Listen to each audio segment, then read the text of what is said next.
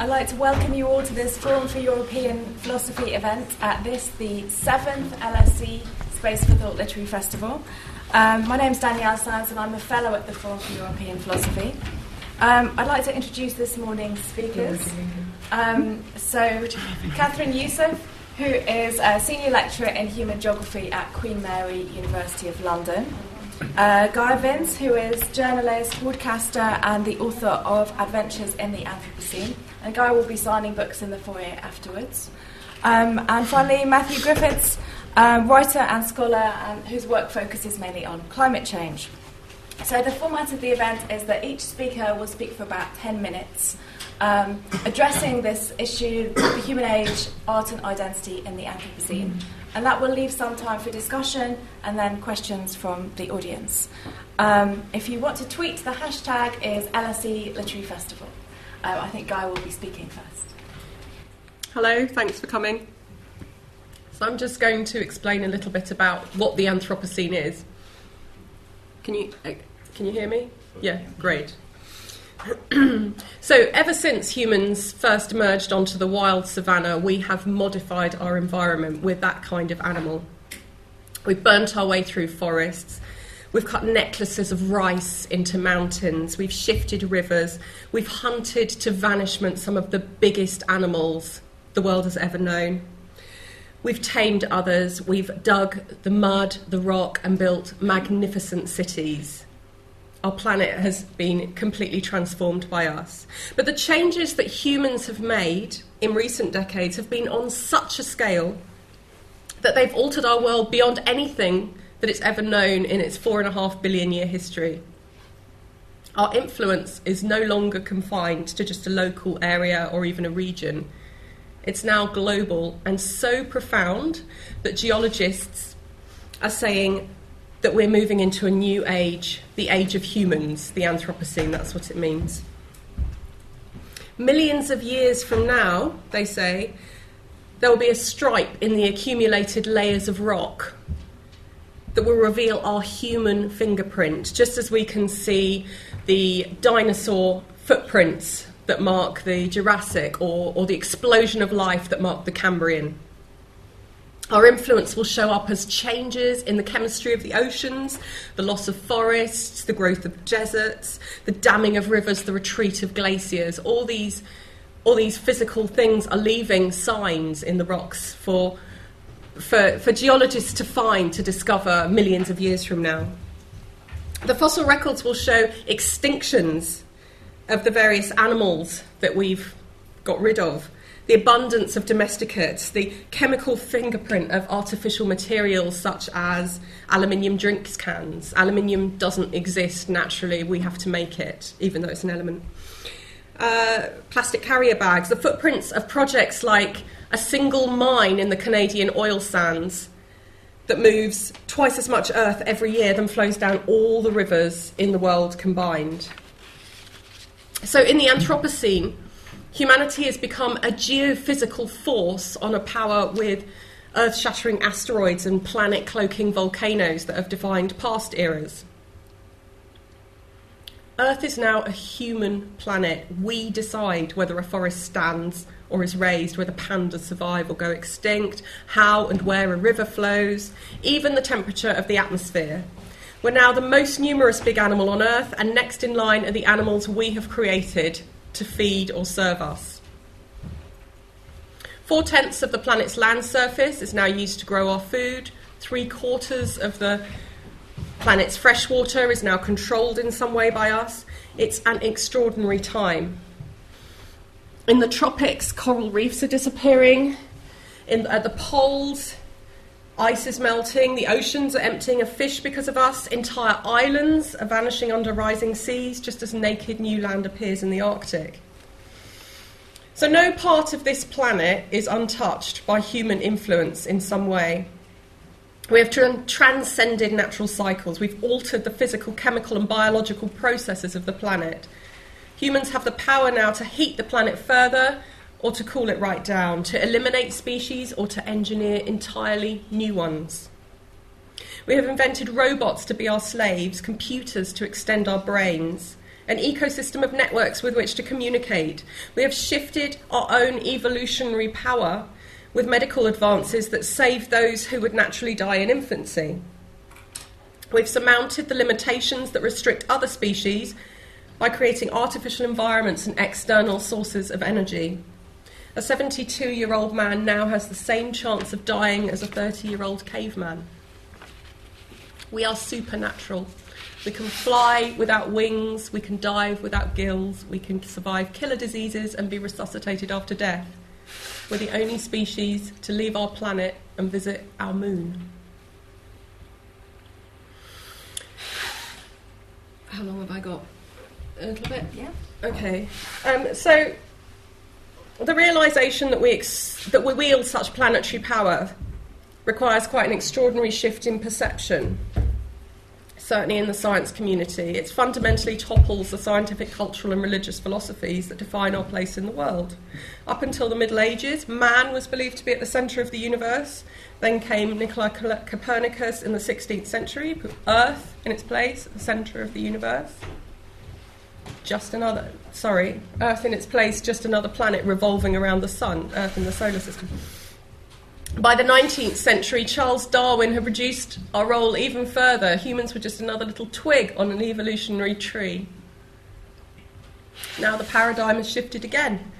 We're no longer just another species. Humans have become masters, in a way, of our planet and integral to the destiny of life on Earth because we have the power to change it. Um,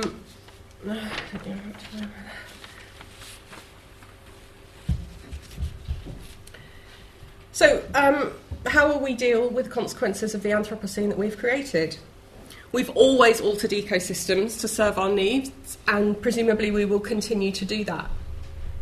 We've improved the planet for our survival in a number of ways. For example, we've saved off the next ice age indefinitely. We've also made it worse. Some of these negative consequences we can overcome through technological advances, migration, other adaptations, others we will need to learn to live with. And while science may be able to identify biophysical issues, it cannot tell us how to react. That is for society to decide. Humans are no longer just another animal. We have specifically human rights expected to be achieved through development, including access to sanitation, electricity, even the internet. And delivering social justice, protecting the environment are closely linked. How poor people get richer will strongly shape the Anthropocene in decades to come. The enormous impacts we're having on our living planet in the Anthropocene are a direct consequence of the immense social changes we're undergoing, changes to how we live as a species. We now support a massive global population, but we've not simply multiplied the number of small hunter gatherer communities. More than half of the world's population now lives in cities. Artificial constructs which act like giant factories consuming the planet's plants, animals, water, and mineral resources. Human, humanity operates on an industrial scale. Um, So I'll just finish. the self awareness that comes with recognising our planetary power also demands we question our new role. Are we just another part of nature doing what nature does, reproducing to the limits of environmental capacity, after which we'll suffer a population crash? That's what other species do. Or are we the first species capable of self determination? Able to modulate our natural urges, our impacts on our environment, such that we can maintain habit- habitability on our planet into the future. And what of our relationship to the rest of the biosphere? Should we treat it as every other species does, as an exploitable resource to be plundered mercilessly? Or does our new global power imbue us with a sense of responsibility over the rest of the natural world? And now I'll pass to other people. Thank you.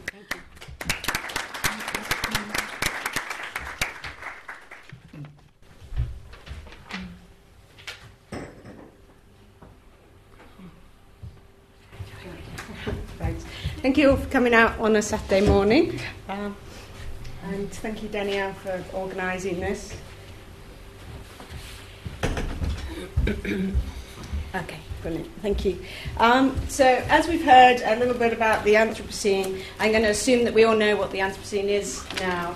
Um, one of the kind of key things about the Anthropocene as a concept and material claim is that it's not an actual thing as such. Um, so it hasn't been approved by the Time Lords of the Stratigraphic Committee, who work very slowly on their geologic boundaries. Um, but what it does do is it names this thresholding of geophysical forces the Gaia was just talking about from the Holocene or from a kind of stable environmental conditions that have given our social milieu as we know it to the Anthropocene, which is this major disruption of biochemical processes of the Earth. So the major kind of cycles of nitrogen, carbon, ocean cycles, etc. So what this does do is it kind of promises this rethinking of the entanglement of humans within the world at a material level. And if we're going to hold on to this notion of epochal claim, something that is a kind of claim on the epoch um, to name a kind of major shift in Earth relations, we also need to think through the implications of this in terms of the destruction of everything that's tied to that social milieu, that's tied to kind of the Holocene. And that is late neoliberal subjects and practices, forms of life that are tied to and with fossil fuels, humanism as a kind of adequate system of thought, and most importantly, capitalism. So, in terms of a kind of news story about the Earth, the Anthropocene contains with it a form of what I'm calling anthropogenesis, so a new kind of uh, origin and ending story for man as this kind of geologically uh, significant planetary force. And it's a genesis that names man as the originator of a new geologic force operating at the scale of the planet. But it's a genesis that I would argue doesn't end and begin with man um, but is actually born through this kind of vast liberation of the standing stocks of fossil fuels. So, if we're to acknowledge this kind of, if we think about these fossil fuels as an energetic uh, subsidy from the Carboniferous, then we need to actually think about where a, where a kind of a notion of agency sits, not necessarily with man, but in conjunction and in collaboration with fossil fuels, with this relationship with fossil fuels rather than concentrating on our last and first man, as in uh, Olaf Stapledon's science fiction uh, novel. So, if we see the Anthropocene as a kind of new arrangement or a geographical imagination of the Earth, which includes a kind of new materiality uh, for its subjects, its ecologies, and a new discourse on time and history, like humans as a natural force, um, and thinking in terms of geologic time, we need to think about what is this kind of model of a new Earth um, that we're bringing forth does it, uh, is it different from the kind of historic global imaginaries um, that have previously framed our understanding of the Earth? So, is the Anthropocene a trajectory from colonial to neo colonial to the kind of globalization we associate with capitalism and all the kind of explicitly unequal geographies um, and uh, racism often? If, so, is this kind of model of seeing the Earth in a new way as a kind of an us as a planetary force, a continuation of these models, or if it's going to be a, truly a break with the practices that have got us here into this kind of situation in the first place, then surely it ought to look a little bit different.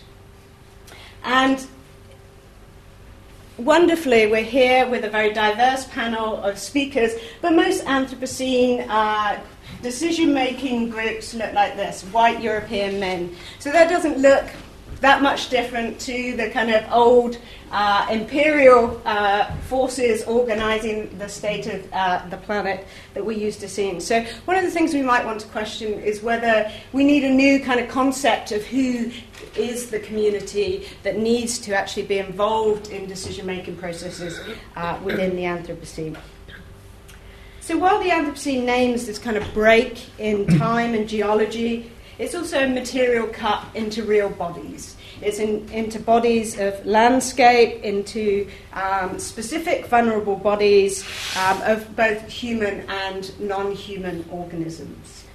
So, in understanding ourselves as a geologic force, there's a need to understand geology as this kind of substratum to human life. So, something that underpins the possibility of life and its duration, and that pertains to the condition of survival of both human and non human life. And this is just, a, I mean, to look at some of these unequal geographies. Uh, here you, there's a map at the top of energy use, and here life expectancy. So the two are kind of inverse. Um, in terms of their relationship. The more energy you have, the longer you live, essentially. So, implicit in this kind of call to the Anthropocene is this idea to begin again as a geologic subject. But if we've kind of acquired this geologic power, um, this geologic force, what subjects um, are being kind of put forth uh, in terms of this raising of the anthropos? Uh, some people have called it the manocene because of its uh, gender relations. What subjects are being kind of looked over in the construction of the Anthropocene as a kind of thesis.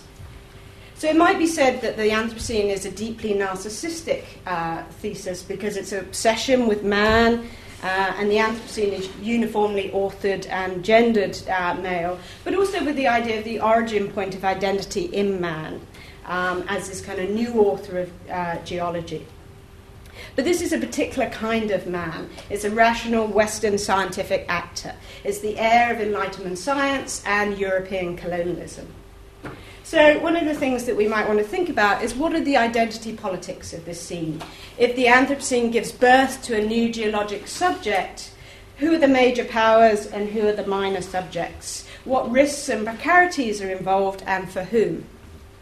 So, for example, how do organisms in the Gulf of Mexico bear the toxic body load, for example, of the risks that BP were prepared to undertake in order to maximize profit? So, which bodies are targeted, which populations are targeted in uh, access to geologic resources?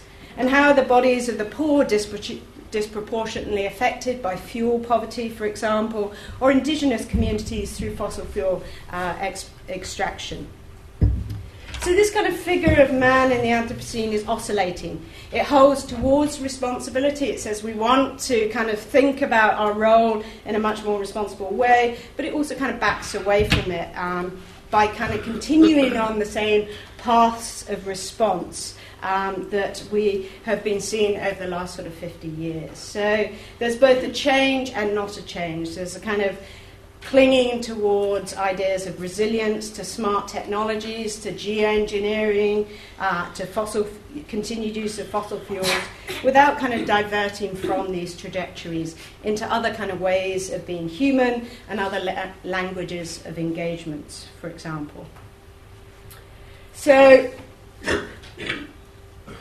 um, while the stratigraphic committee are searching for their golden spike, uh, this is the kind of monument to the Anthropocene. They're looking for a, a ubiquitous material trace that they can substantiate, uh, use to substantiate the Anthropocene in the geologic record.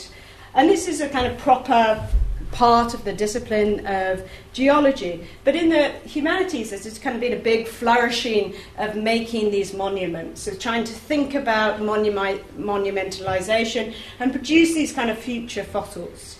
Uh, and I kind of think of this as the kind of Ozymandias meets Charlton Heston moment, where you know there's this kind of idea for a renewed quest for the fundamentals of the nature of man that we last saw with kind of the discussion of Darwinian thought.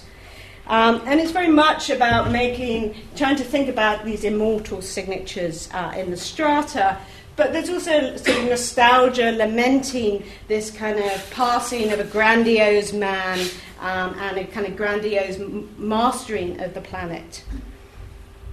Uh, and this is going on in the humanities as well, lots of monumentalizing the Anthropocene. But as I said, this is kind of fossil making practice rather than actually concentrating on what I would argue is the kind of most important uh, aspect of the Anthropocene, and that is to think about the Anthropocene in the making. So the actual processes and politics of fossilization through things like urban strata, through the way in which cities, for example, actually consume and use uh, fossil fuels, uh, the ways in which uh, communities uh, recycle and reorganize uh, planetary forces.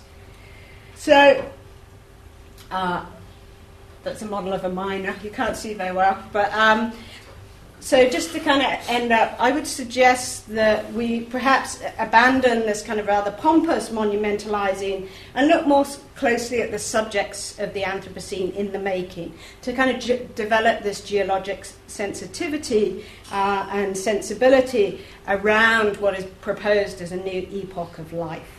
And I think that new epoch of thought needs to be anti monumentalizing, it needs to decolonize uh, modes of representation and structures of thought, uh, particularly in terms of participation, uh, and defend targeted populations um, and focus more broadly on the sites, bodies, and struggles of the Anthropocene in the making, rather than as a kind of uh, something that's off in the future or something that has been kind of monumentalized um, through a narrative of uh, mastery of man.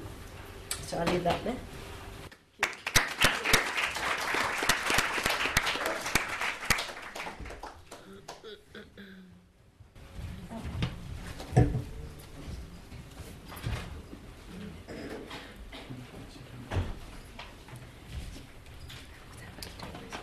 Okay, uh, thanks Danielle, thanks Gaia, and thanks Kathryn um, for for those presentations, um, and thanks all of you for braving the Anthropocene to be here um, this morning.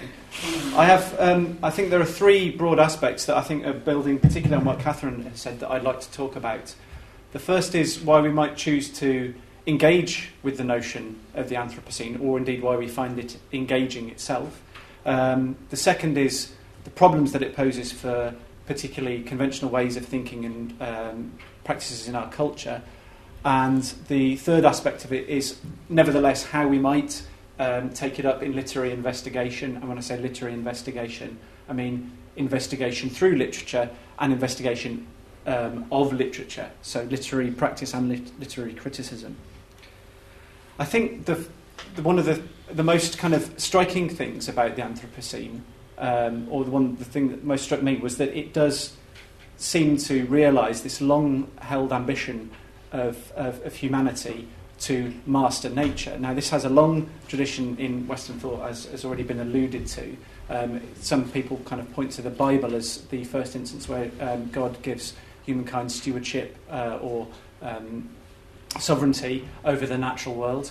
Um, but I think, as, as Kathryn has pointed out, this it does begin it really crystallises, I think, with a moment of um, humanism. So, sometime in the in the um, 16th or 17th century, perhaps.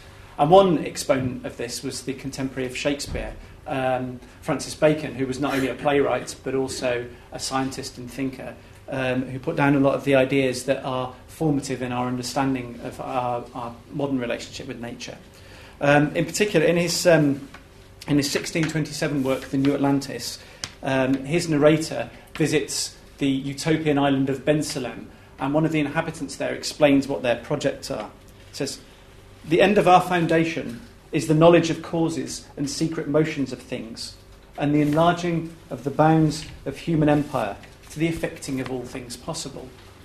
Now, if, as we've heard, the Anthropocene is, confers the status of a geological force on human beings, uh, then we've enlarged the bounds of that empire about as far as they can go. You know, we have ended nature, in the words of the, uh, the writer Bill McKibben, because there's no part of the earth that has not been affected by human activity. Um, now, obviously, that's one way of looking at the Anthropocene. The flip side of it is that although we've tried programmatically to achieve mastery or dominance over nature, the Anthropocene is in actual fact a, a kind of a side effect of that, that program.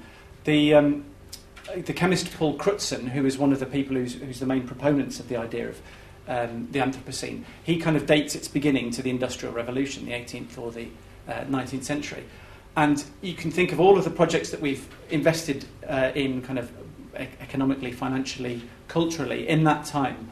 Um, the, the, mastery of energy and transport uh, and material commodities.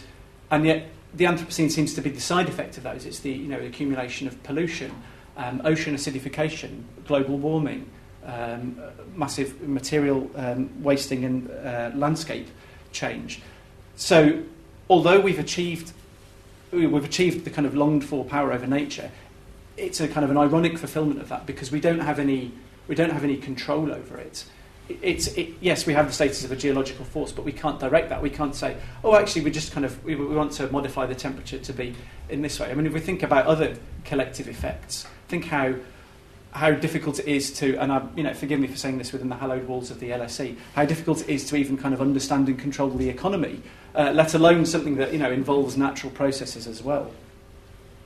But it is a product of um, a collective human effect, and this is evident in Crutzen's own narratives of the um, of the Anthropocene, in which humanity itself is the protagonist for most of the duration which is quite a problematic concept compared to a lot of our conventional literary understandings of things that should unfold in human time and affect personalities, characters, or societies. We very rarely scale up into that next level of, uh, of geological time. Perversely, though, as Crutzen continues his account um, of the, the development of the Anthropocene, he he kind of gradually gets more specific. So, kind of relatively late on, he talks about Song Dynasty China uh, burning coal, for example, as one of the key achievements. But it's only with the Industrial Revolution that he begins to mention individual figures. He talks about Watt, who's obviously the pioneer of the steam engine, and he's, he talks about Haber, who helped invent um, the manufacture of ammonia. And the, it's, it's interesting that when we, when we begin to think about the birth of a collective effect, we're actually becoming more you know, we're able to, uh, it enables a, a, kind of an individual version of identity to emerge at the same time. You know, we have inventors, but in the, lit, the literary uh, era in which the Anthropocene is, he, he dates the Anthropocene to beginning in the Industrial Revolution, we also have new forms of identity emerging through Romanticism, with its emphasis on kind of interior lyric experience, and the novel, you know, with the emphasis of the, um, the interaction of characters and societies. So early on in the Anthropocene, we have this kind of influx of energy, this kind of um, these resources that have been laid down in the Carboniferous that actually enable us to be human beings in the modern sense. The flip side of that is when we realise that we're in the Anthropocene, not just you know when it begins to happen, but now we are in it and we, we understand that we have a, a human collective effect. That actually renders our identities rather more fragile because it thinks you know no matter what we're doing at an individual level, um, as a, um, we're having this collective effect that kind of is, is, a, is a great leveler in some ways because we're having this effect as a species rather than as individual human beings. The uh, literary critic Tim Clark has pointed out that you know it's it's going to be our lifestyle uh, choices rather than our voting patterns that are, are going to have the, the long term effects. Our use of energy, our use of transport, our consumption of food, and this kind of puts it at odds with a lot of conventional literary critiques, which you know over the last fifty to 100 years, say, we've, we've pegged a lot of literary critique at that social level on the, idea, on the notion of identity, whether that's gender identity or racial or ethnic identity, cultural identity, political identity. All of these have become you know, very important in our investigations of literary texts and the construction of literary texts. And yet, at the same time, we're having this massive effect that, in a, in a way that we can't really detect in our own human experience. So, so then, why, why do we find it so interesting? Why do we engage with it in a literary way? Or how can we engage with it in a literary way? Um, just to kind of go back to, briefly to the uh, example of Darwin that um, both of the previous panelists have talked about. Um, he undoubtedly had a, a, huge effect on, on Victorian culture and literature, um, as Gillian Beer notes in her book uh, Darwin's Plots, for example. It influenced the work of um, it influenced the work of Dickens and Hardy and George Eliot. But obviously, they had to deal with when they were talking about the survival, the struggle for survival or competition. They were they were bringing it down from that evolutionary timescale to the social timescale. Slightly more daringly in the next generation, uh, we had um, George Bernard Shaw writing his cycle of plays Back to Methuselah that kind of deals with the evolution of man from the Garden of Eden to 30,000 years in the future. But they, even then, that's not quite evolution because you can only see the instances of it. And he's interested in human perfectibility rather than natural selection. Um, so we're beginning to see there then that this kind of this powerful notion of evolution it can only be refracted through literary texts, for example. But I think this is also true with the Anthropocene, and it's so powerful partly because we cannot contain it in any literary texts.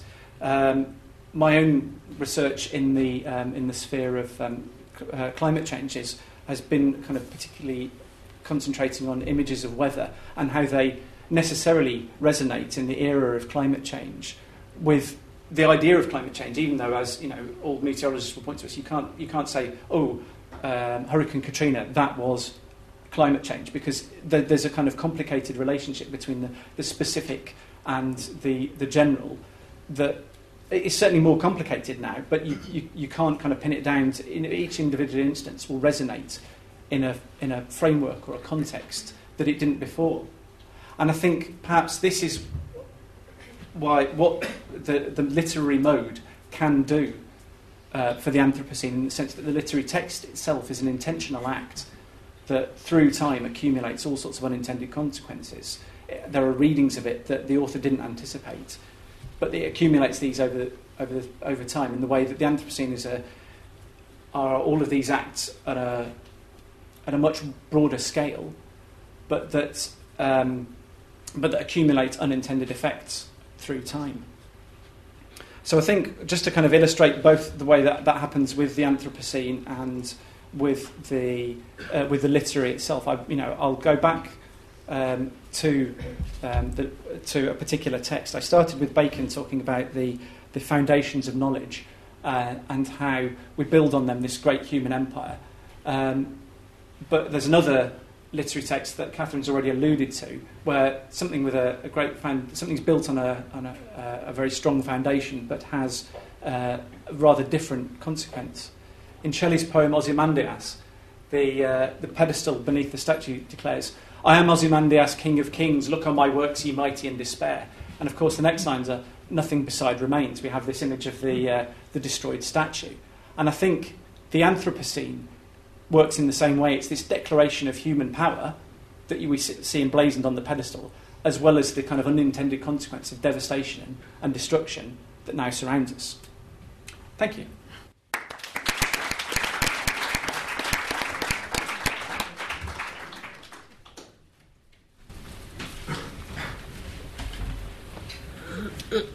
Thanks very much to all three of you.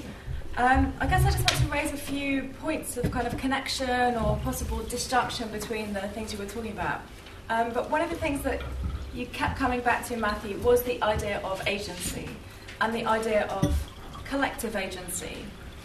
And certainly the idea of the Anthropocene seems to suggest that humans have some kind of collective agency because they have created this dramatic effect. Um, and I think one of the things you were suggesting, Gaia, was we perhaps now need to mobilise human collective agency in order to respond appropriately to the things we've created. Um, and I guess my question to all three of you is to what extent is, is collective human agency possible? To what extent is it a myth? To what extent does the idea of the Anthropocene suggest that we have kind of collective agency and, and control that we don't actually have? um, well, well, for me, I mean, I, I liken humanity to a kind of toddler blundering around. Um, has all this power and, and is making real and measurable changes to the planet, which um, some of which can be um, can be uh, reversed and some can't, and some can, we can, we can return to some Holocene conditions and, and not to others. But now that we have this self awareness, which comes, you know, when a toddler gets older, you get this self awareness, and then from that comes, comes, I think, a sense of responsibility. And, and um, I think I mean, I, I, thought it was really interesting what you were saying about um, the the amount of power that we have.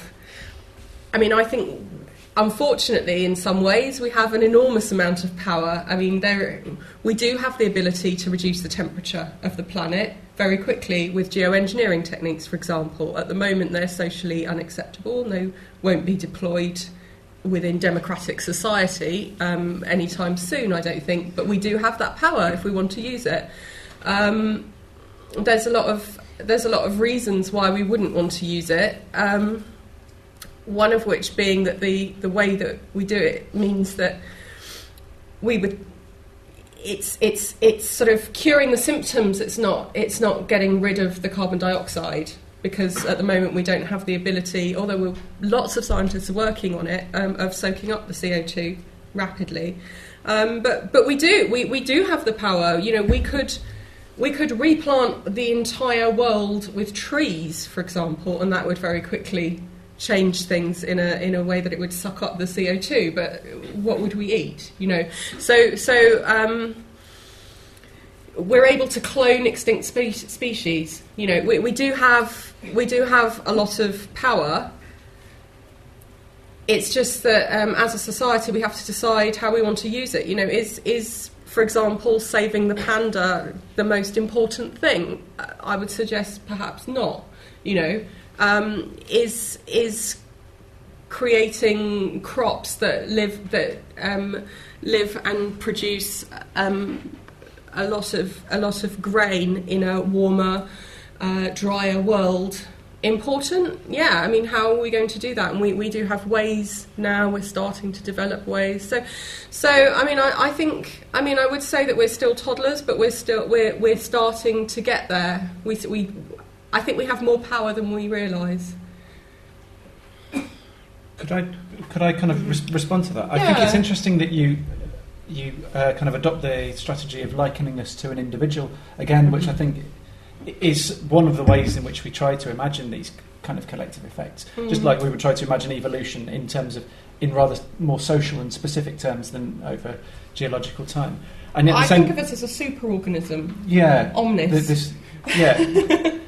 So you, you, you, you have to kind of you have to make the collective into the individual, and yet we, you say we can't deploy these geoengineering solutions in a democratic society because democratic society is about all of us having our own voices individually, and obviously people are of all sorts of different opinions. So it's trying to reconcile actual individuals with the metaphorical individual of the planet, and you know that you know. But even within the human, you can even within the individual, you can have you know one side of your mind saying um, you know, you can have that. You can yeah. have that dilemma of, of, should I or shouldn't I, and you know.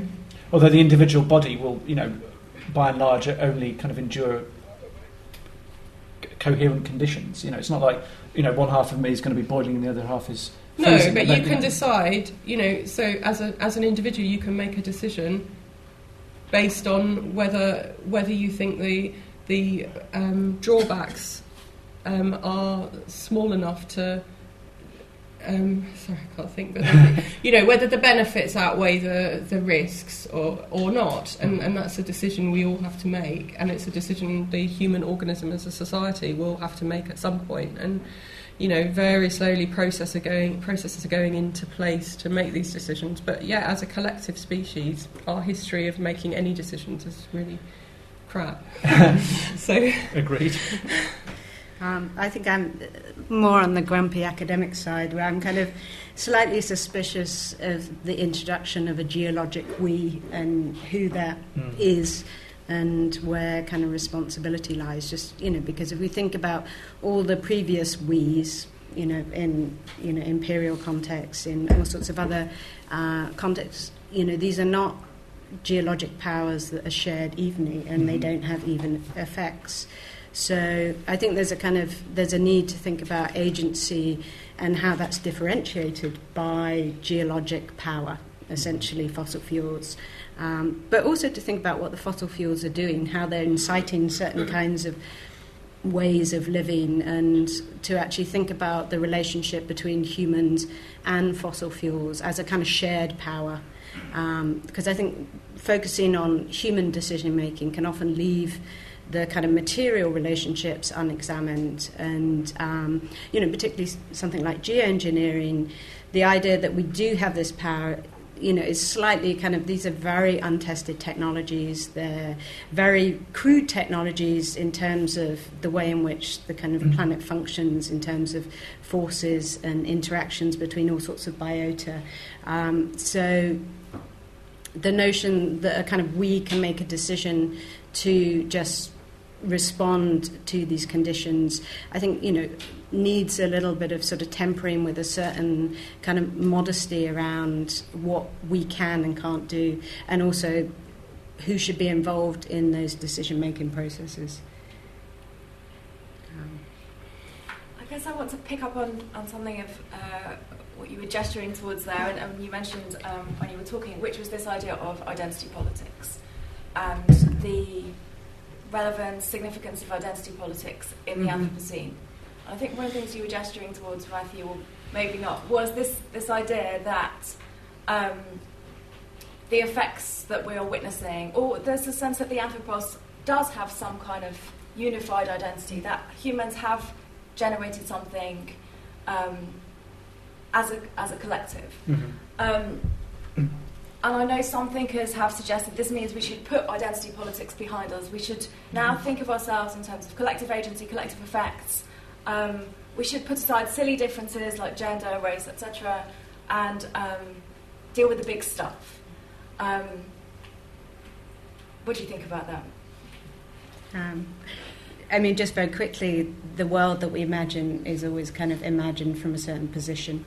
So those images of the world from space are produced by Apollo, kind of, you know, they're part of an American national identity. So, like, every geographical imagination is produced from a certain position with, you know, and holds a certain set of values and kind of understandings about the relationships within the world. So I think that we need to be kind of critical about the Anthropocene and how we might sort of go for a geologic leveler and, you know, and actually just think about the geographical imaginations that are at play um, in some of these models of, and ways of thinking about the Anthropocene.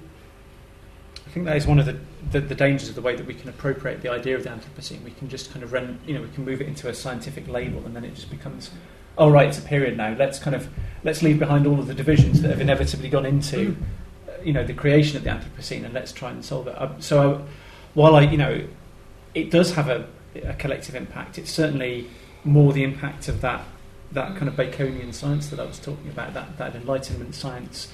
Uh, and it's really the kind of the, the, the kind of shadow side of that. And obviously, even then, we're still talking about you know a distribution over a hemisphere, as we, as we saw in those kind of those photographs of the energy. So it's not. We're still talking over a scale that's really difficult to conceive, and even just you know achieving agreement between the, the kind of industrialized powers is kind of impossible. Um, so to, to think of you know any, anything wider than that might be even more problematic. It's not to say that these, you know, our kind of political or uh, identity differences are are irrelevant, but it's just to say that we have to think in a different scale, you know, about how you know how they, they come into play now, and, and kind of make decisions as as Gaia was saying about you know, do we want to save a panda? Well, you know, or you know, do we want to save the human race? And then inevitably it leads into the questions that Kathryn was talking about. You know, who's who's making you know who's going to make these decisions and how are they going to make them? Yeah, yeah. I guess um, leading on from that, I want to think about um, the relationship between humans and other forms of life, and how the Anthropocene makes us rethink that. Because in some ways, certainly in the humanities, um, there's been a real, and the post-humanities, um, there's been a real tendency to think, to look towards. Um, agency outside the human, so material agencies, non-human agencies, animal agencies, um, and to think about life as being on a continuum rather than any kind of human exceptionalism. Does the Anthropocene point us in the other direction? Does it um, send us back in the direction of human exceptionalism? Or is there a way of thinking about the Anthropocene um, which doesn't seem to reinforce the idea that there's a kind of qualitative difference between humans and other animals? I think it reminds us that we we live in our in our bodies rather than you know. So in that sense, it kind of we're definitely in, on that kind of material continuum. It reminds us that you know, despite all of our our fine words and our projects and our programs, we have actually just had this impact just because there are so many of us. And you know, it, it's been levered up by our ability to you know um, use extract and use all these energy resources and kind of and live in cities. But it's the material effects that are only partially directed by kind of you know grand political declarations that um, that have achieved that. So I think absolutely it kind of it, it almost reinscribes the, the, the difficulty of that question. Um, But that's really interesting in the sense of um, the relationship between, you were saying it's a kind of ironic fulfillment of the Mm. kind of human imaginary in some way. And in the ways in which that is entangled with, as you say, the, the materiality of um, the consequences that we're, Mhm. of, of our rootedness and consequences what we're seeing that are very materially rooted. Mhm. Yeah, I mean, I would echo that. I think that Anthropocene is kind of very Janus head sort of concept in the sense that it renaturalizes us by saying that we are a geologic force, so we are nature again, and the nature culture divisions are kind of thrown out. But at the same time, it's also kind of gesturing towards as a human exceptionalism and actually beginning to think about you know, as soon as you introduce the notion of species and saving the species, you've got a very kind of, you know, all this work has gone on in the social sciences to think about multi species being and think about all our interactions with other organisms, both inside us and kind of um, outside of, of kind of human bodies. And now we're kind of back to species thinking again. And I mean, I think some of the kind of, it's interesting to look at some of the historic lineages of when species thinking becomes important um, and to think about why that becomes important. Uh, well, from my perspective, we we are exceptional. I mean, we we're the first species with self awareness that has changed the changed the planet on this scale and is aware of having done so. Um, but we are also of nature, and we depend on the planet for everything from you know to clean our air, our water, to provide us with food, and all the material resources that you're talking about come from the planet, obviously. Um, there are only a certain number of elements. We're just a mixture, a random mixture of those elements that are sentient beings. But we are exceptional. There's no getting away from it. There's no other species that has got this power over all the others. I mean, Bacteria? well, no, not to the extent that we have. I mean, yes, the first, and they're not self aware. So, you know, the first species mm-hmm. that did change the planet massively were bacteria, oxygen producing bacteria, but they didn't do it with any self awareness. You know, we, we have the self awareness and we can, we can direct it, our changes. Mm-hmm. To a certain extent, so I would say we are exceptional. I mean, you know, every species is exceptional. So, but for me, as a human, perhaps, I, I would say that we are. You know, we, we, we are exceptional, and um, I mean, um, but some- we are obviously made from exactly the same building blocks as everything else. Mhm.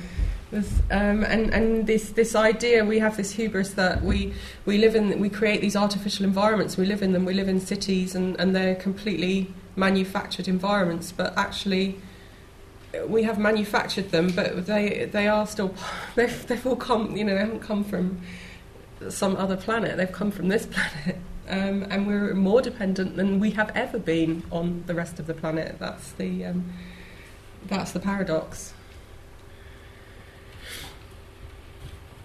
Guess I just have one final question before I throw it open to the, the floor, which is to what extent is the concept of nature still useful to us in this in this context?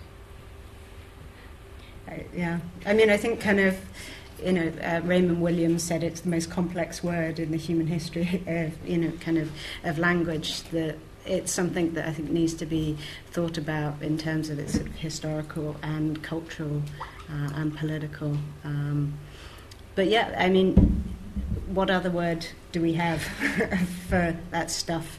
Um, so, I mean, I think it would continue to be a sort of word that changes and mutates. Um, and I mean, I think the Anthropocene is a new mu- mutation of nature and of the concept of nature.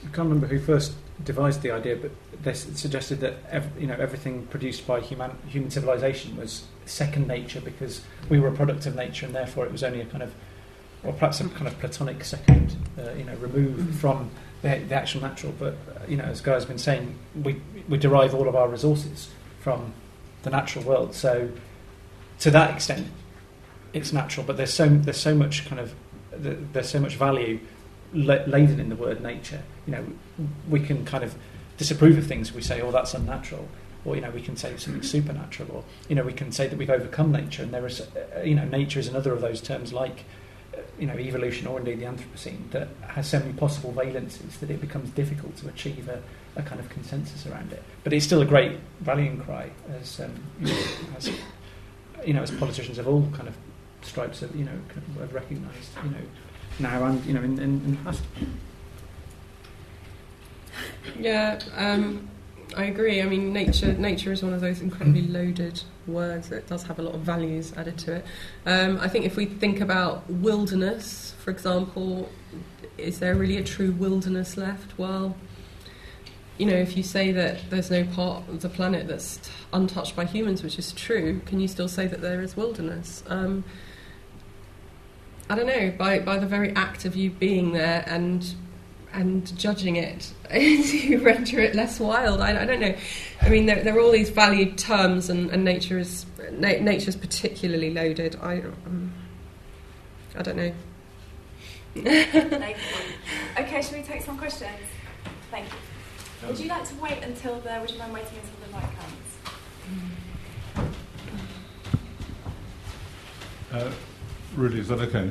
Uh, just two points. One, a comment and one question, please. The, the comment really is, having seen Ebola and Wolf Hall, we know that bacteria and viruses can overtake us, and maybe we're about to come to the age of the bacteria and viruses where we lose control over much of um, our lives, and we turn out to be not quite as powerful as we think we are. Mm-hmm.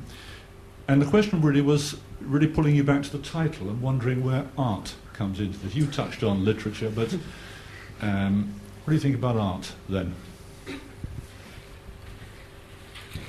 Well, I think it, in in terms of well, both of your questions really. I mean, we have a there's a great literary example of um, the bacteria coming to prominence in H.G. Uh, Wells' The War of the Worlds, where humanity is kind of comprehensively defeated by the Martians, and then Martian, the Martians are comprehensively defeated by the bacteria. So I think you know that we we have li- literature enables us to imagine these things or anticipate these things, not necessarily in a in a comprehensive way, but kind of can give us a, a, trigger for our imaginations to, to think about them, which is you know what I was trying to suggest with the, the text I referred to about evolution. And I think it, what value it has w- w- in its engagement with the Anthropocene will be because it, it, can kind of refract all sorts of different possibilities.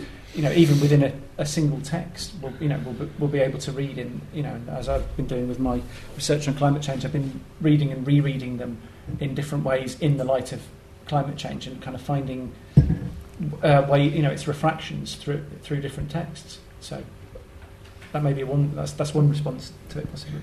I, I would just say that um, scientists already broadly agree that that there that there, we have entered the Anthropocene, but this is from a geological perspective. It's a you know, it's a stripe in the rocks. We've left, we've left enough for a stripe in the rocks. How thick that stripe will be, we don't know. I mean, there are models. We could be on a trajectory um, to, you know, double CO2 emissions by 2100, something like that. We could, you know, there's there's lots of um, predictions. But you know, you say you're right. An enormous epidemic could wipe out um, a, a, big proportion of the population. We could get hit by an asteroid. We could, I mean, there are a super volcano could erupt. I mean, that's less likely because we can predict some of those. But, but there are lots of things that could completely throw us off our. We could um, work out fusion energy in the next, you know, 20 years, and um, that would completely change our carbon emissions again. We'd have, you know, cheap free energy pretty much. So, so we don't know how thick that stripe will be. We don't know how significant, um, from the billions or millions of years perspective, our changes are. We don't know how long we, we're a very, very young species. We don't know how long we're going to be around. So, um, yeah, it could it could it could be a brief time. I mean, I think there's in thinking about in the humanities the idea of geologic subjectivity, there's this kind of sense of, well, how do we know this subjectivity? How do we begin to learn to kind of know ourselves as geologic?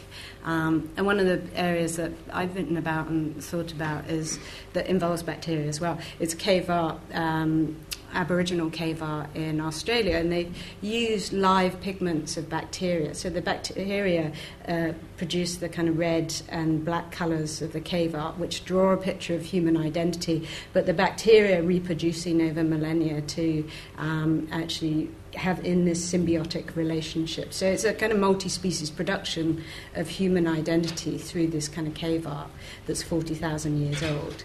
And the Aboriginal uh, people that live there retouch this work as part of a kind of connection with those geologic spaces, as part of a connection with that human identity. So it involves bacteria, humans, identity, art, and the kind of uh, touching of the earth, a kind of um, you know a, a, sensibility of geology as you know as a kind of um, as part of human identity and human energy. And I think that's maybe one of the kind of reasons why the humanities has been so interested in the Anthropocene is just this. The, there's this kind of really interesting speculative space of trying to think about ourselves as geologic and how we can begin to touch and feel and write about that and you know make that as a kind of you know as a kind of tangible sensibility. Um, Gentleman in the green. Um, you, you, base the idea of the Anthropocene on two things. One is uh, industrial revolution, the other is the availability of fossil fuels. Uh, but we're in an era of exponential growth and development. Uh, it will not be long till we create a species which is more intelligent than we are through artificial intelligence. It's not be long till we have abundance because we can turn abundant solar rays into the energy we can use. Um, and I just think that this 250 years that we're looking at, the future is so uncertain that to say there's an Anthropocene now, when the future is going to be maybe something completely different so soon, just comment on that. That's the kind of issue with the future, isn't it? It's kind of wide open. Um, I mean, that's I guess then we, I guess the thing is to think maybe think about what's kind of use you know that we, we're talking about the future but we're also talking about processes now. These are kind of processes that are, you know are happening now and are not necessarily I mean they have future consequences but they're they're things that we can actually begin to think about now. And and maybe one of the ways in which literature might help is in terms of just thinking about a sort of uh, responsible uh, speculation and thinking about kind of ways in which we can speculate on what the future is through our kind of practices now that might kind of help uh, reflect and think about what it is we're doing within a kind of um, a sort of historical and cultural context. And I, I think to, if you know if that were to happen, if we were to be able to harvest abundant solar resources and develop artificial intelligences, I think that would really just kind of confirm that we were living through the Anthropocene. I mean, as we've been, you know, we've all been saying that we don't think that it's, you know, while it, we associate it with environmental crisis and everything that's developed since the Industrial Revolution, there is this sense of power, and if we, you know, we could kind of exercise that power responsibly, I mean personally, I, I'm not entirely sure that we can. But if, even if we could, it would still confirm that we had that power and we could direct it, and we would we would still be living through the Anthropocene. It may then become the I know the, the Digitalicene or the you know the, the Robotocene or what, whatever you like. However, it would you know it would begin you know it would have to be a transition from something that was then still the Anthropocene. Yeah, I don't have anything to add. um, gentleman here.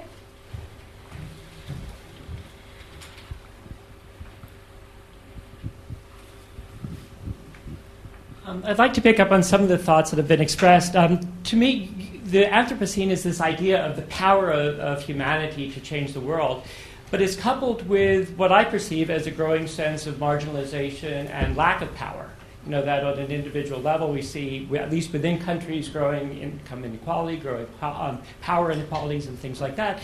So we're experiencing this power of, of humanity at the same time um, as people feeling increasingly a lack of power in terms of being able to contribute to this human agency, if, if, if, that, if that's possible. So the question is how do we form a bridge between the, um, or, or change the dynamics between the power we have as a species and the lack of power we have as individuals? And in particular, again, with the title, is um, what's the role of art in this, in this bridging process?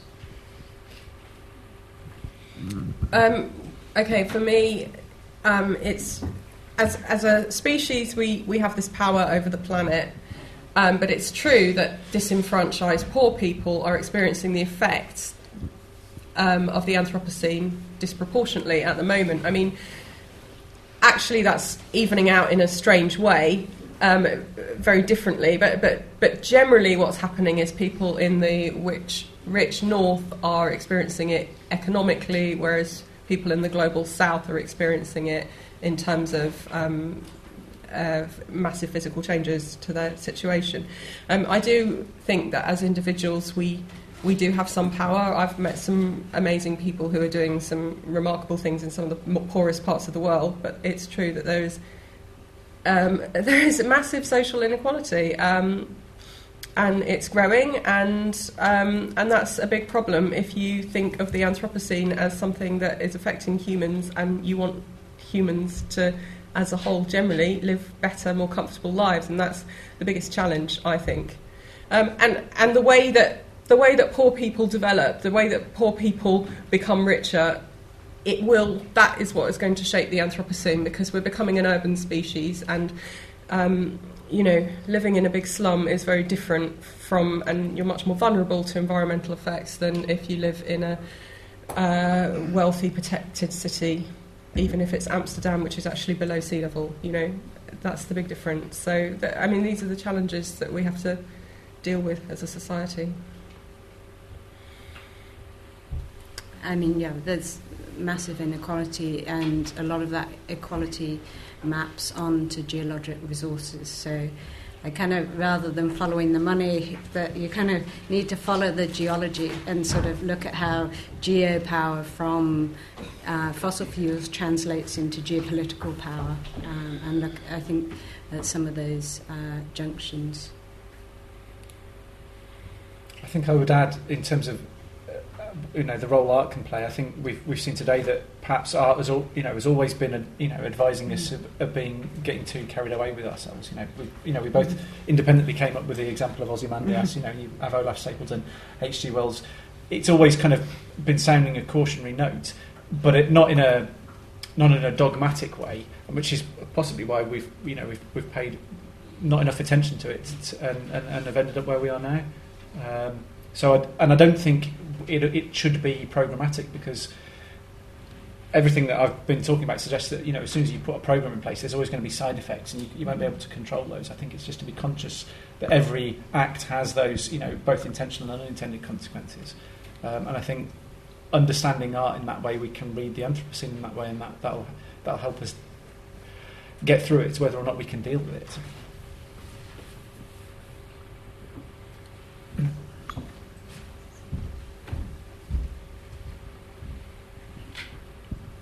Hi. Um, I'm not sure whether this is a completely different question, but um, I was wondering if I could push you further a bit on the, uh, the responsibility that art, literary arts, or visual arts um, have towards highlighting the kind of destructive nature of, of the Anthropocene, um, as well as the power of the Anthropocene.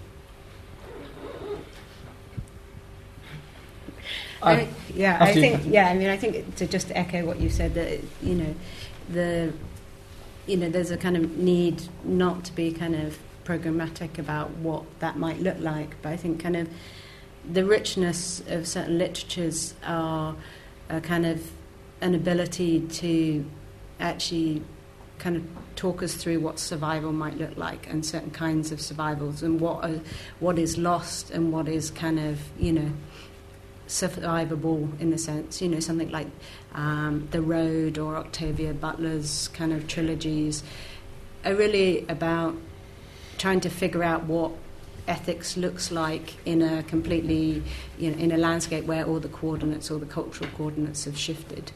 Um, and so I think there's a responsibility to, you know, looking at violence, to not just kind of, you know, uh, but also, yeah, I mean, also looking at the power of subjects to change um, and to endure their circumstances and what the kind of costs of some of those endurances are. I, I think that anything written now, you know, will be the literature of the Anthropocene. I mean, that's a, that's Mhm. a rather straightforward thing to say. But I think, in, you know, whether or not it's explicitly picked up, it will be there. Um, in the way that, you know, when we see it raining, we kind of, you know, there's always in the back of our minds the idea, well, you know, should it be raining now? Would it naturally be raining now? Or is, you know, is this a mm-hmm. product of anthropogenic global warming? And so we, I mean, there are obviously texts that do kind of explicitly take it on.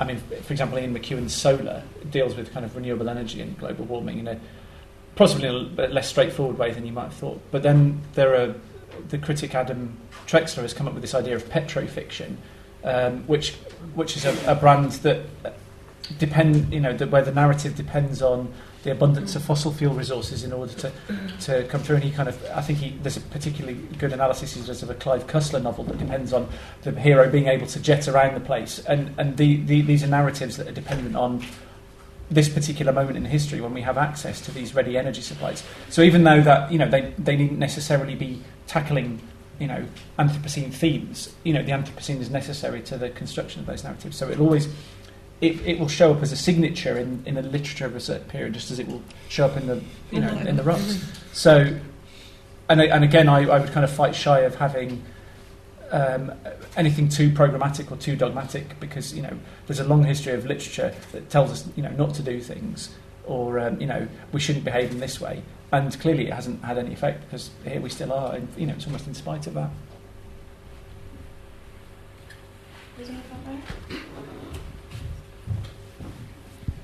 Um, hi, yeah. Um, you mentioned literature, but what about visual art? Um, what my question is that you haven't.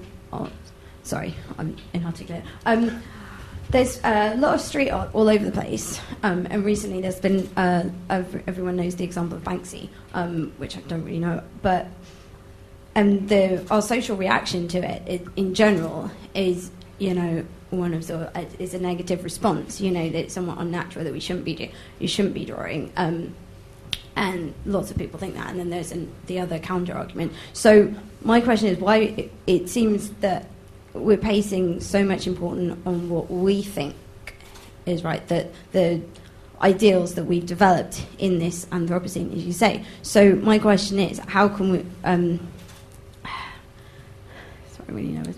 How, um, and you're, you're talking about things saying um, we think things certain things are unnatural and we're leading more comfortable and us leading more certain people leading more comfortable lives um, we're really questioning it but we rely so much on the planet you know everything that we have here is a, a direct result of you know our planet and what's the, all the elements. So how can we use the example of our negative reaction to street art um, to you know learn?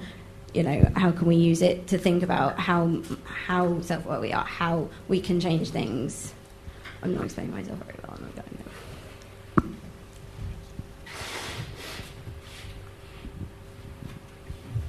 I mean, I think I don't know. Maybe the issue street that we should be looking for all sorts of kind of forms of cultural production, and um, uh, you know what I was trying to get at very briefly about the monumentalizing is actually you know to actually look for all sorts of other ways of thinking about how we might already be doing geology. We might already be having these kind of engagements, whether it's rock art, which is obviously a very kind of obvious form of geologic engagement, but there's lots of other ways in which.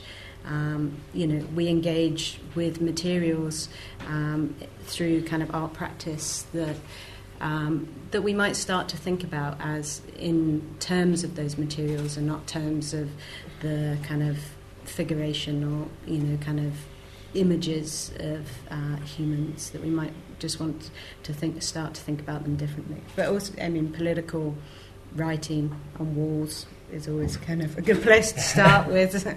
Um, I think that I mean there, there's been not street art necessarily, but there have been um, guerrilla art. Um, I don't know how you describe it, events rather than installations, say where you have um, you have walking tours around the city of London, pointing out which are the, you know which banks have invested the most in you know oil money or you know Mm-hmm. kind of backed up BP and what have you, or things like people going into the Tate and um, laying down you know and, and deliberately spilling oil in there to signal Mm-hmm. that the fact that the um, that it's sponsored by um, you know among other people um, the uh, oil producers. So there are there are artists who are responding to that in, in a in a slightly less institutionalized way, um, as as well as you know in, in, in kind of more formal ways as um, as we've as we've seen.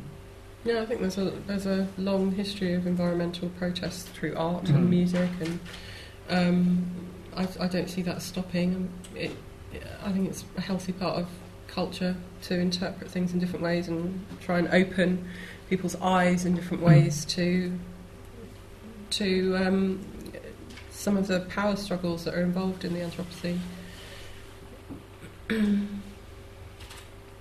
you want to respond? Yeah, well, um, yeah, then my question um, so would be, um, uh, um, really what, um, there's a lot of art which is fantastic, but what my question when you talk about monumentalizing things like, well, what can we use to learn about our role as a species in the sort of well, grand scheme of things, really? How important really are we? You know, how important really is, you know, the houses and the buildings that we have, you know, is writing on them, you know, or that is that really that important? Um, and how can we use it to, you know, respond to the other, you know, crises that are going on? Uh, you know, how can we use it to, you know, respond in the Anthropocene and change our way of thinking and supposed to not thinking that we're so important. I'm not explaining myself very well. I think, I mean, certainly this this monumentalizing thing, we, we have to see it as being read another way in the sense that we've kind of so completely changed the landscape that we will be showing up in the in the geological record, or, or, you know, that you can see these cities from space. I think it's not so much a way of um, doing that differently, but of reading that differently, saying, well, actually, you know, this, you know, this all used to be forests, and you know, um, well, you know, but, it has such a you know it has had such an impact on the planet. You know, we tend to kind of aggrandize it from our, our ground level perspective because these buildings are so enormous, for example. But I, th- I think we need to you know just learn to read it in different ways as the you know some of these kind of um, these kind of guerrilla artists I was suggesting did. You know, they would they would kind of tour and talk about things in a way that was kind of at odds with the way that they, you know, they're kind of received in society as um, demonstrators of wealth or power. So. Lydia? Thank you. I find it really interesting picking up the word identity. How we, who I would think this audience is not the poor and the dispossessed, but I want to know how many people agitated over the fact that there was a building that put people in the basement, meaning that they needed to have both air conditioning and unnatural light using resources when if they'd built on the ground floor they could have had windows and in our climate natural air conditioning or lack of air conditioning um, and we all sort of slightly separate ourselves from the problems. And this notion that it isn't that we haven't got the it, you use the word powers. We have the abilities but we don't have the powers. And I find that very interesting how everybody sort of feels that you talk about an example of pouring oil down on the floor of the Tate. That just annoys me because it takes out of the Tate's budget, education budget probably, for cleaning the floors. You know, it's not about rather silly youths having a lovely time and party in a cheap way at the expense of everybody else that has to clean up after them. It's not pre- writing on walls is not necessarily clever, and I think we've got to this notion that it's also cutesy and charming, and it isn't. It's about us having our heating up too high, not complaining when they build coffins under the ground as lecture halls, and without taking responsibility for actually something we're complicit in. We ought to have written to LSE and said, stop putting up rubbish buildings, you know, stop putting up uh, high buildings that cost a lot of energy when it is not necessary here. And don't build in Dubai that's unsuitable for everything, you know, except camel racing. It's a really stupid world. It's a really stupid world. And we are hmm. complicit in the stupidity. Because we're sitting here and talking about it like, oh, we're all sort of really aware, and, and the rest of the people out there are the poor ignorant masses, you know, except for the corporates. Right, that wasn't a question.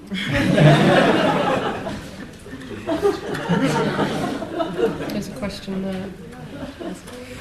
Oh, our gentleman in the grey.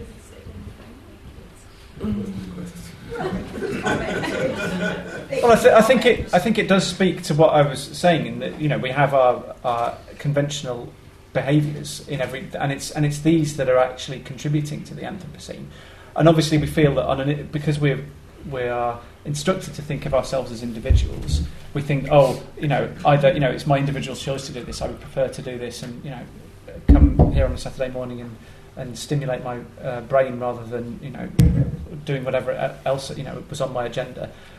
And and because we're individuals, we also think the you know even the cumulative effect of all these people in the, the room you know would, just be a, a, kind of blip in London's energy usage for the you know even just a period of, a, of an hour or two. So it's it's find we'll need to find some way that we can actually say that our decision to be here or not be here will make a meaningful difference um, you know, we need we need to kind of use that scale multiplier. That means it does have an effect in a way that allows it to have an effect only you know the other way around. Hi there. I'd like to pick up on this issue of um, identity, and I, I wonder whether the, what we're facing here is a kind of clash of histories and a, a, clash of identity that comes from that. On the one view, we've got the sort of human history that um, you know that we've struggled against nature, we've managed to get some sort of control on that, we've built societies, we've struggled hard for freedom, liberty, justice. The arts and the sciences have flourished, and us as ourselves have now evolved to a point where we can have meetings like this and celebrate all that's wonderful and fantastic about being human and about being different. And there's a very kind of positive, liberating view of humanity, which we're trying to export around the world to reduce poverty, etc. It's a very sort of positive view of humanity. But if you take a step back and look at through the geographic lens, at the, and look at it as big history, um, you know, the formation of the universe, the Earth formed through the biological process. We've got a, an ecosystem that's formed, and quite late on, humans arrive on the scene. And with their control and dominion over, uh, over biology, we've kind of screwed it all up. We've got uh, global warming, we've got scars all over the world uh, in terms of our, our impact on it. And that view of human history has humans almost as some kind of virus that's appeared on the, on, on, in the ecosystem and is causing untold destruction. And when viewed through that lens, we can kind of feel guilty about ourselves, and you know, it's almost being human is bad. And this kind of conflict between hope and aspiration, all that's wonderful about humanity, and the sort of guilt of what mankind is doing, is this, uh, which has very much appeared on the scene recently, has got these two sort of identities of what it is to be human, and trying to synthesize those to what do we do now? How do we make sense of that? How do we move forward, especially as this gentleman said, with all the new technology and everything's coming along? I think this is a real kind of clash of identity of what it is to be human. Should we be positive or should we feel guilty? How do we synthesize a way of being that addresses those two? And I think uh, politically it's quite difficult because the impact on the earth is very much in geological time.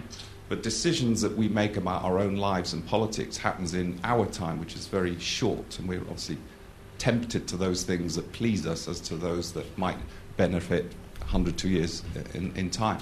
So I think politically it's quite difficult. And I think the role of the arts here is very powerful, very interesting as a way of kind of exploring this clash of identities and, and what those future visions might be and how we make sense of, of, of this point in our history. I don't know, I was just interested in your thoughts on that. Yep, I think we're having an identity crisis. Well, I mean, you know, people have always lamented change, environmental change. William Blake, um, when when the um, industrialisation first started, there was a lot of complaint about that um, from from artists, and with good reason. I mean, we completely polluted our landscape, um, made people's health very poor. Um, and yeah, we're doing really terrible things, especially to other species, um, and in other ways, we're improving the planet for our own species and for for that. I mean, you know, the life of a uh, I don't know, a cow has never looked better on one level. There are lots and lots of cows that wouldn't even have existed. They're not even a natural species, you know. Whereas their um, their ancestor, the natural ancestor, the aurochs, died off. Um, but then, you know, what is the life of a cow really? Not very good. So, you know, yeah, we're, we're doing good things and bad things, and has always been thus, but now it's at um, this incredible level. Um, and I think, I think that the arts and literature are particularly good at, um, at uh, discussing that really in different ways. I mean, Yeah, I'd, I'd certainly say discussing that rather than kind of directing us to a particular um, pattern of behaviour. But I also agree that you know we've been forever kind of caught in this identity crisis. It's just that it's kind of assumed a, a much bigger scale as we have assumed a much bigger scale on the planet. And I'm not sure that I would try to synthesise it. I mean, I suppose if you would, if you're wanting to try and this kind of this human toddler that, that guy you were talking about earlier, if you wanted it to have a kind of complete identity, then maybe you would try to synthesize those. But I think actually the that that image is, is more helpful if it does have this identity crisis because then it will be energized and driven to um, to a, to survive somehow than if it, if it were just kind of complacent or kind of completely racked with guilt. I mean, if you think about the Anthropocene as like the mirror stage and this kind of, you Yeah. know, because it's Yeah. reflecting on man and, you know, the kind of, you know, um, and then this kind of moral judgment and this kind of sense of separation from nature, but in part of nature, um, that then you might ask questions about what are the drives, what are the desires that are actually kind of propelling these uh, you know geologic activities that are so damaging and so um, you know are starting to shift all these other kind of biochemical processes. Um, and I think that I mean I think at the heart of that is the question of the love of petrochemical well petro kind of cultures and everything that's fueled by you know um, we're born into a fossil fueled world you know, even before we're born, we're a product of fossil fuels. Um, so examining that love might be a place to start for, um, you know, thinking about what those drives and desires are that fuel um, the Anthropocene. Question at the back.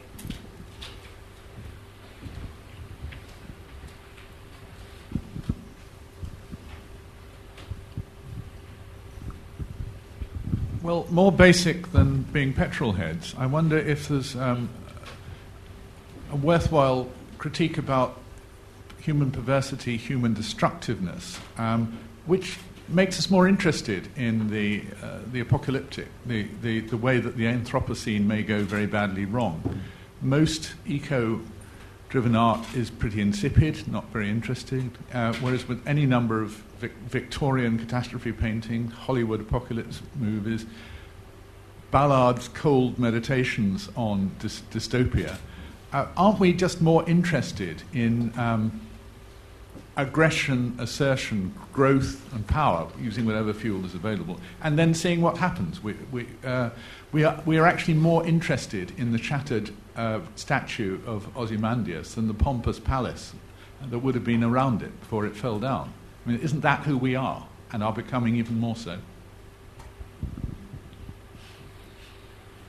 I mean, I think that, but it's it's very culturally specific, right? That that interest in ruination, in ruins, in kind of um, a sort of classical idea of. Um, you know, of the relic, it's a very, it's a very kind of Western um, conceptualization and engagement with a certain melancholy around environmental destruction, which is really fascinating.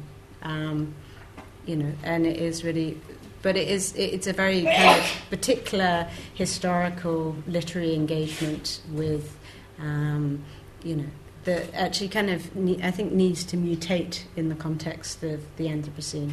Um, and otherwise it just kind of reproduces that Ozymandias moment of like, oh, look at the wonderful ruins we've created. Um, you know, and I'm not sure that that, that sort of makes us quite stuck because it's a very regressive moment if we're back to the mirror stage um, that rather than something that helps liberate other kinds of thoughts of being human. And if this is an opportunity to do anything, it's an opportunity to rethink what it means to be human. Um, and, you know, that's, that's a, a, massive creative opportunity, I think. Um, I think the idea of the apocalypse is one of, is one of those um, functions of art or narrative that, that I was alluding to in the sense that it it kind of speeds up the destructive process in a way that's kind of appreciable to us as you know humans within our own lifetime. You know, we, we watch I don't know the day after tomorrow, and climate change happens in the space of 48 hours or whatever it is, and in some senses, you know, we think, oh, that's ridiculous. But then, on the other hand, we need to, it to play out within that time so that we can see what we're, you know, we're doing. Whereas, in actual fact, you know, the the whole notion of the Anthropocene, the dating of it is it is contested. Although Crutzen says it's over the, the period of the Industrial Revolution, some people put it back as far as you know the original burning of coal or the clearances of the forests for agriculture. So we apocalypt, apocalypticism will always have an appeal because it kind of it, it's designed to make something that is happening over a you know an un, unimaginable period of time, whether that's very short or very long, or you know un- indeterminable in, to make it kind of very specific and, and, and visually appealing and exciting and or sensual in the sense of having a form that we can sense. So I think, yeah, the the, the apoc- apocalypses will always appeal to us for whatever reason. It's just that in this era they have an environmental strike, whereas you know in I don't know in the, in the Bible they used to encourage us to kind of believe in God, for example. Um, unfortunately, we have run out of time. Um, I'd like to remind you that Gaia is going to be in the foyer and she's available to sign books, um, and you'll be able to purchase her book. Um, I'd like to thank you all for coming, and I would like you to like to invite you to join me again in thanking our speakers.